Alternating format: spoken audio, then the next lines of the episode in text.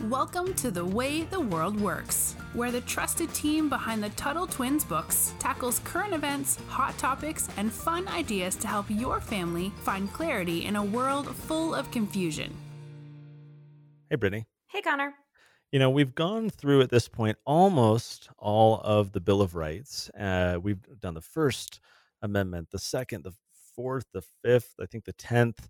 Uh, we still have a few left. So today I want to talk about what might be one of the stranger amendments in the Bill of Rights, mostly because it's not one, thankfully, that we have to deal with much today. And, you know, as we talked about with the First Amendment right to free speech and the Second Amendment right to bear arms or, you know, have firearms for self defense, and the Fourth and Fifth Amendment rights to, you know, property and privacy.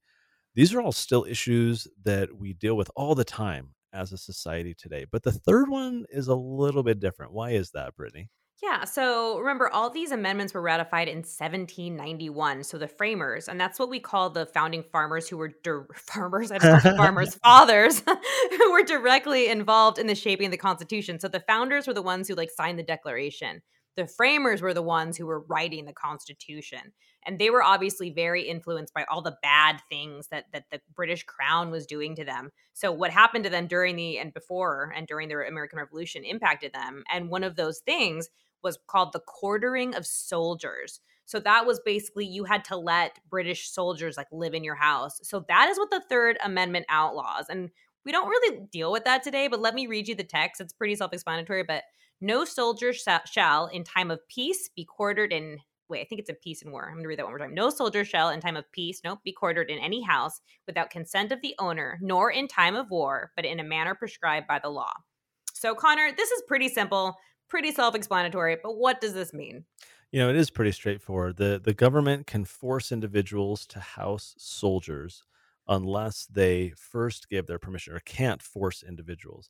Uh, in today's terms, you know, saying this might seem odd since I don't think this is one of the issues that we still hear argued about in the Supreme Court today. No, not today. uh, we're not really being compelled to to host soldiers for you know tea and cookies and uh, you know roll out a cot in the guest room for them. But like all the other amendments, I still think it's important and uh, you know that we understand the history behind it and why the the framers of the Constitution thought it was so necessary to include in the Bill of Rights. So so let's talk about the history just a little bit. Brittany, do you want to maybe tell us about how this amendment uh, came to be in the first place? Yeah. So in past episodes, we've talked about, again, all the terrible things the British Crown did to the American colonists. You know, that is why the Declaration of Independence was drafted and signed in the first place. And one of those horrible things was the Quartering Soldiers Act. And like you said, that that gave British soldiers the right to occupy or live in the colonist homes before and during the Revolutionary War.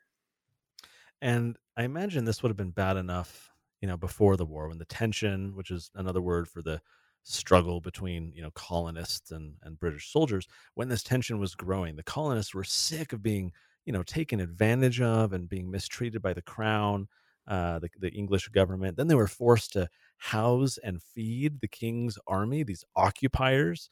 Uh, I mean, yeah, I, I could was going to share another example. Like think of the Middle East, you know, where yeah. the federal government is over there, and to make it worse, that they you know tell people in Libya or Afghanistan or whatever, like, hey, you need to feed us too, you know. But but how much worse would that have been after the war began? Yeah. And most of our listeners, I think, are too young to to see the movie The Patriot.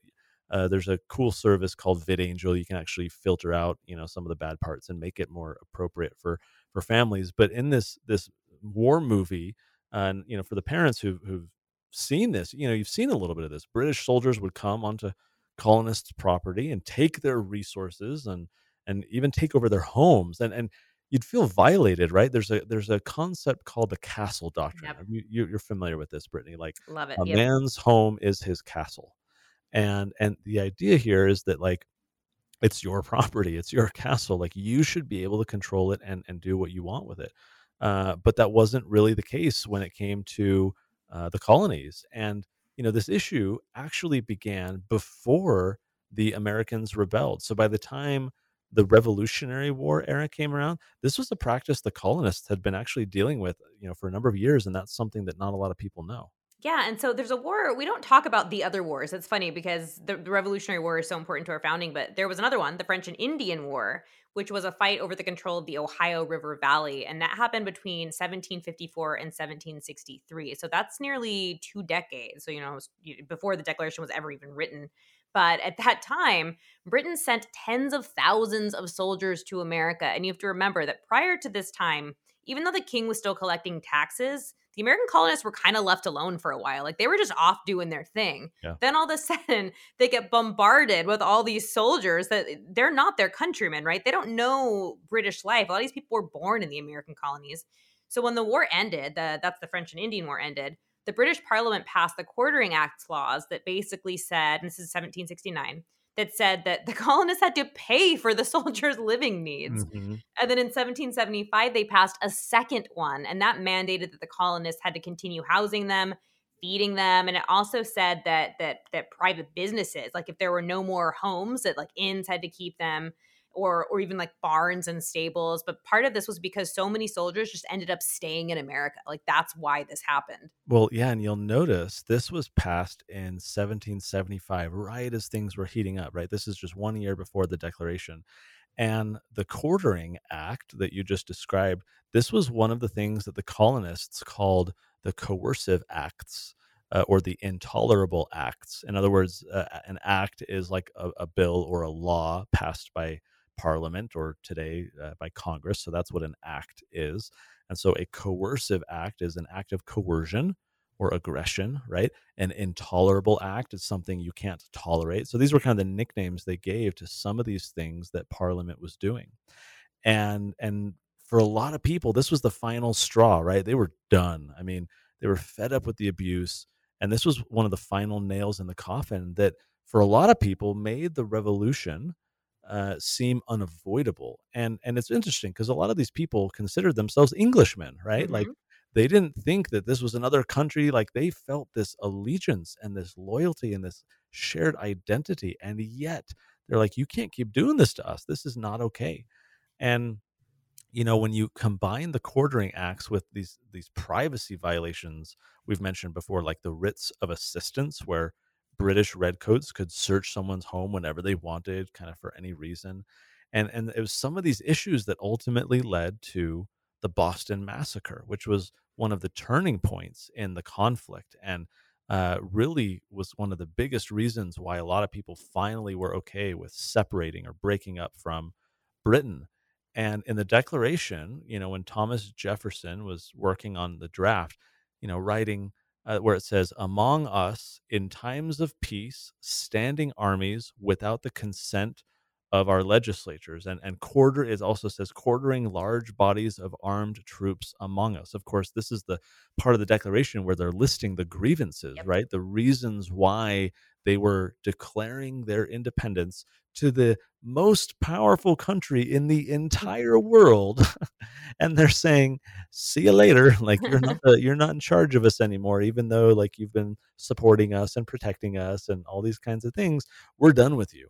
And so and you know in the declaration it's like look when you i'm i'm simplifying it but the declaration basically says look when when you take an action like this it's very important that you make the reasons known why you're doing this right uh, you you shouldn't do this for light and transient yes. causes in other words like if, if it's no big deal you shouldn't like break up from the government but if it is then you should and so then he says in the declaration so so that everyone can be you know convinced and understands exactly why we're doing this here now we're going to list out the reasons. And so, as we just said, you know, one of the complaints was was quartering or, or housing large bodies of armed troops among us. This was one of the things that they couldn't stand. They felt it was a violation, and it so it led to the Declaration of Independence, which is pretty much the greatest breakup letter of all time, is how I like to think about it. But let's back up a little because you mentioned the Boston Massacre, and I think that's something important to mention, which is also something, and we'll put some links in the show notes. It's just a fascinating with John Adams is involved, very fascinating backstory we won't get into here. But the Boston Massacre happened in between the first and second quartering acts. So this is why it's so important. The colonists were already mad. They were they already didn't want the soldiers here. And then what happened is um, there was a bunch of rowdy colonists, and they were kind of uh, uh what's the word provoking British soldiers. Mm-hmm. They were like poking fun at them. There was I think somebody threw like a stone at them, and they ended up the British soldiers ended up firing into the crowd and they killed five people. And then just a few years later, the colonists are still so mad about this. They're still mad about the massacre, and you know some of their friends and countrymen died. Then they passed the other law, strengthening the old law. So they were saying, like, oh, now we're really going to make you house these soldiers. So, I mean, imagine, Connor, being forced by the government to live with someone who just kill your brother or your friend and, and forced to feed them. I, I don't know about you, but I think even a peaceful person, which I consider myself a pretty peaceful person, this would bring me to a breaking point. And and Patrick Henry, who's a founding father, we honestly could do a whole episode about. He said he called the Quartering Acts. He said it was one of the principal reasons for dissolving the connection with Great Britain. So mm. that's how important this was. Well, to your point, it's like salt in the wound, yeah. right? It's like here are these people that you consider occupiers and and aggressors and they're doing you wrong and now you have to let them in your home. I mean, it would feel so oh, I don't know what the word is. You'd feel violated. That, Infuriated. The, yeah, that's just the the best word I can think of. But but let's get back to how all of this impacted the the Third Amendment in the Bill of Rights. So we've talked a little bit about the context, the history. And, and so after the war, when the framers of the Constitution were trying to figure out, you know, what the new laws would be, they're drafting the Constitution, there was a lot of debating and arguing about whether or not we should have the country should have a standing army. And a standing army just means a, a permanent army. Uh, one of the coolest aspects, I think, of the Revolutionary War was that it was largely a decentralized effort. In other words, it wasn't a standing army. It was a bunch of people just signing up to help defend their homes and, you know, joining the military as, as kind of like a temporary measure. They weren't professional soldiers, a lot of them. And, and that's, I think, why the English were a bit arrogant, right? And they mm-hmm. assumed mm-hmm. that, oh, these farmers, right? Like they're not going to be able to fight our professional soldiers or the the Hessians, which were oh, mercenaries. Oh, yeah. These mm-hmm. were uh, uh, professional soldiers that the the British government hired to help subdue the colonies. And and so in the beginning, you know, it wasn't the American army. I mean, some of the first battles were fought by local militia. These were small groups of people, usually from the same town, who took up arms and were ready to defend their homes and their families. Sometimes they were nicknamed the Minutemen because they were ready at a minute's notice to go grab their guns and defend their liberty. The, the, these weren't trained, as I said, you know, organized armies. These were people who were really just trying to defend their property, their families, their lives from these people who were invading their towns and their homes. I think we've discussed this before, and if not, we'll we'll do a whole episode. But there were the Anti-Federalists and the Federalists while the Constitution was being formed, and we'll put some links down so that so that you can understand a little bit more about that. But um, so James Madison, when we think about the Federalists, we think of James Madison, Alexander Hamilton, and and John Jay, and they argued in the Federalist Papers that America should have a standing army, and and they ultimately won this debate. However, Radley Balko, who's another just incredible journalist um, he once said that this was a, an act of necessary evil, that it was something that like they didn't really want to happen and it probably had some negative consequences, but that was the compromise they came to. But because everyone was still pretty bitter about how terrible the quartering acts were, um, Madison, who's actually known as the father of the Constitution, was very passionate about including the Third Amendment. So here's where we get to the Third Amendment. Um, which obviously forbids the quartering of soldiers from ever happening in the US. but just like other amendments this has actually also been violated since. So even even the one that's not talked about a lot still has gotten ignored. Yeah i mean it was it was during the the civil war or the war between the states. I, I think it was uh, also the uh, the war of 1812 uh, when uh, when the federal government did quarter soldiers in mm-hmm. private homes, which is crazy to me because the Bill of Rights was ratified in 1791 uh, so this is only like 21 years later, and they're already violating the Constitution that they just ratified. It's crazy. Not so not surprising, but it's crazy. But it, it hasn't been a huge problem since. Um, it was though. It did come up. Um, in fact, well, let me back up. It's actually one of the least cited Supreme Court like amendments. So they really don't fight over this often. But this I find really fascinating. During the Korean War.